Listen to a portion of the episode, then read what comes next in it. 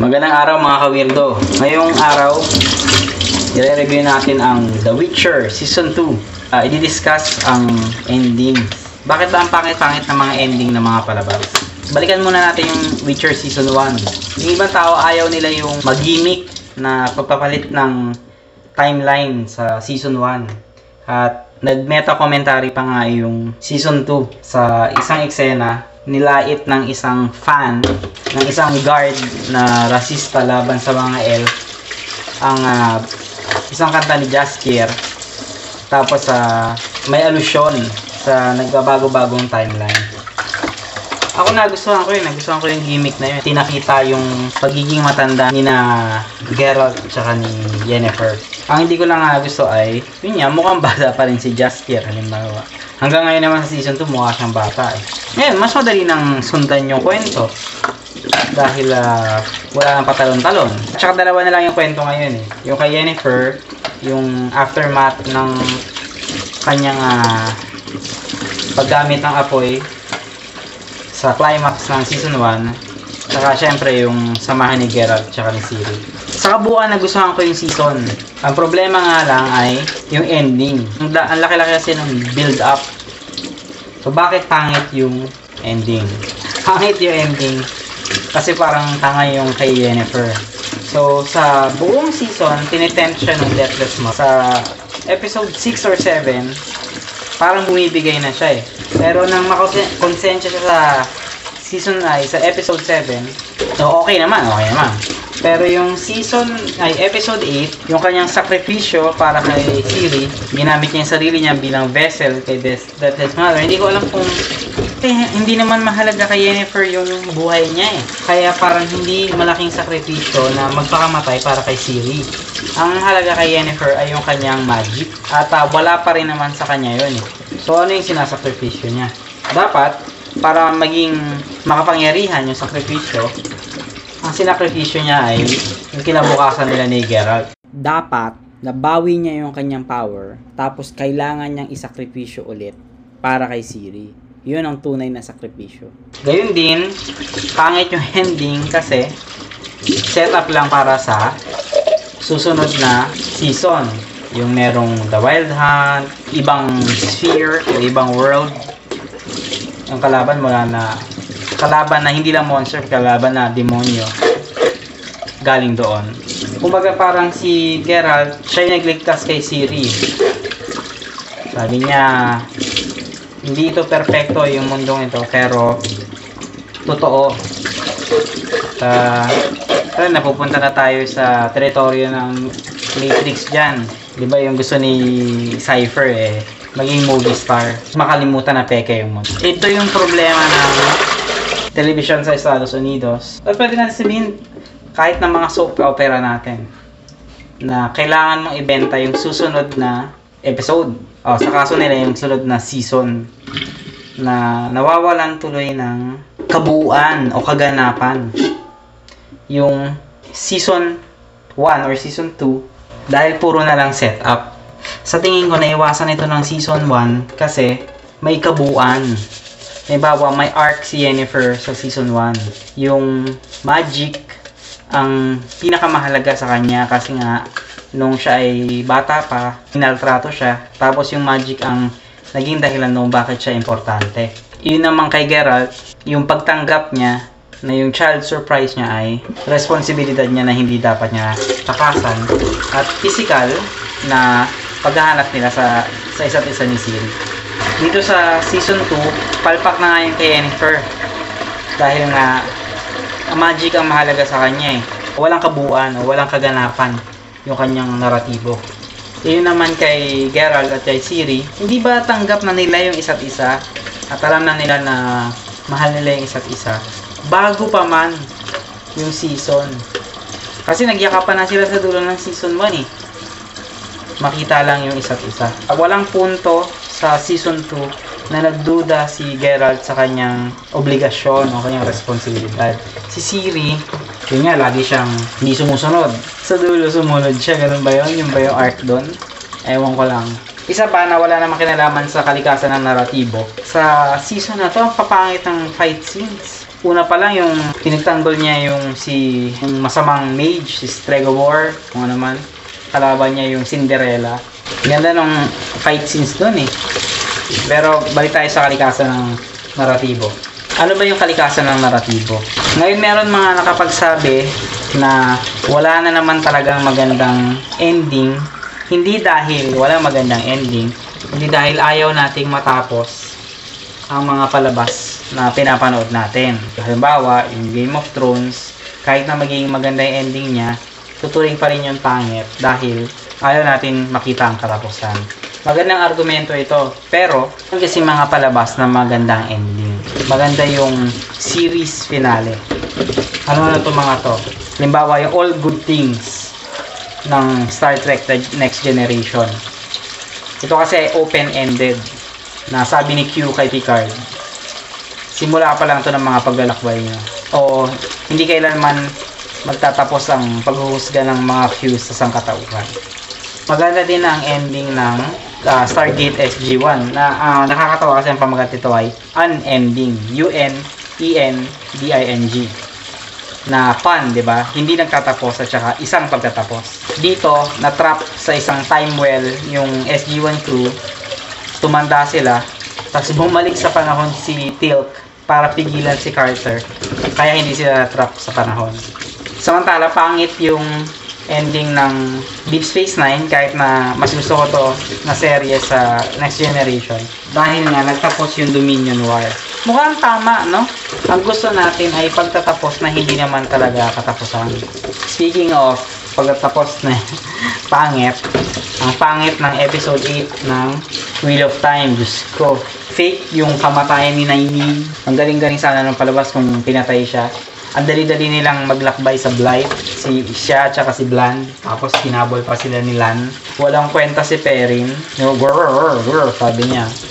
Galit lang siya. Ang pangit nung flashback na tinatawag ni tinatawag nung Tamerlin si si Lusterin bilang Dragon Reborn. Hindi siya Dragon Reborn, siya yung Dragon. Kaya nga siya reborn eh. Papatawarin mo ang ending ng pangit na ending ng season 1 ng Wheel of Time, season 2 ng Witcher, dahil mayroong paparating na iba pang season. Hindi pagkatapos, kundi post. At sa susunod na taon, o dalawang taon, meron na ulit bagong season. Kaya hate mo naman natin yung, man natin yung cliffhanger, pangako ito ng mas bago pang kwento. Meron pa rin mga magandang cliffhanger at pangit na cliffhanger. Ang tanging maganda sa huling episode ng Wheel of Time ay yung pagka-lock ni Moraine sa Saidar. Hindi ko alam kung pinutol siya ni Ishamael or ibang uri ng magic ang ginamit sa kanya. Kasi, bukod sa wala sa libro, so bago, yun din ay nangangako ng pagbabago sa status quo. Kasi ang definition nga ni Moraine sa sarili niya ay bukod sa maalam, may plano sa loob ng plano, yun din yung kanyang kapangyarihan. Yun, ang kanyang, ang problema ko sa Moraine, kay Moraine dito sa TV show, eh ang galing-galing niya. Uh, nakikipaglaban siya na mas mag uh, para bang green siya tapos hinilom din niya, niya si Matt sa mga libro, isang buong grupo ng Aes Sedai ang humilom kay Matt mula doon sa Dagger. Dalawa pala yung maganda sa ending ng ano, episode 8 ng Wheel of Time. yung, yung pagdating ng Shan Shan, bilang greeting nila sa land, ay nagpadala sila ng tsunami sa kanilang unang katamaan. At kaya siguro nga sila ever victorious army dahil pinapadala nila ng dambuhalang alon yung kanilang mga kalaban. Sa Witcher, bukod sa hindi convincing yung pagpapatawad ni Geralt kay Yennefer, na sabi naman niya hindi niya pinapatawad eh, pero yung pagtanggap na, na tutulungan siya nito, eh, hindi ko rin nagustuhan yung reveal na si Emir ay tatay pala ni Siri. Tsaka hindi ko nagustuhan yung kanilang uh, homage sa Old Testament God sa kanilang mga eksena ng pagpatay sa mga bata, sa mga sanggol. masyadong gory, masyadong violent. Karahasan yun para sa ka- karahasan. Pa-shock lang baga. Hindi naman talaga mahusay yung dramatic effect. Okay lang yung mga patayan sa battlefield. Hindi rin necessary yung sa unang episode yung kaibigan ni Geralt ay ano pala, rapist pala ng dahas ng priestess. Ba't di na lang nga na sinumpa siya dahil dinahas niya yung templo? Siguro ganun sa source material, pero feeling ko naman hindi. Yung mga hindi kinakailangang shock, mga eksena ng karahasan na ayaw mo naman ang ganun sa palabas mo sa television. Hindi basa ka na lang ng dyaryo kung gusto mong balsa ka na lang ng balita kung ganong klaseng karahasan yung gusto mo. Ano ba yung magandang uri ng karahasan? Shocking para sa akin, pero hindi ako nayamot dun sa eksena ng pagpatay nung ni Hackett. Pag uh, niya dun sa kawawang gusto lang naman ng makapasok dun sa syudad at uh, hindi naman kriminal.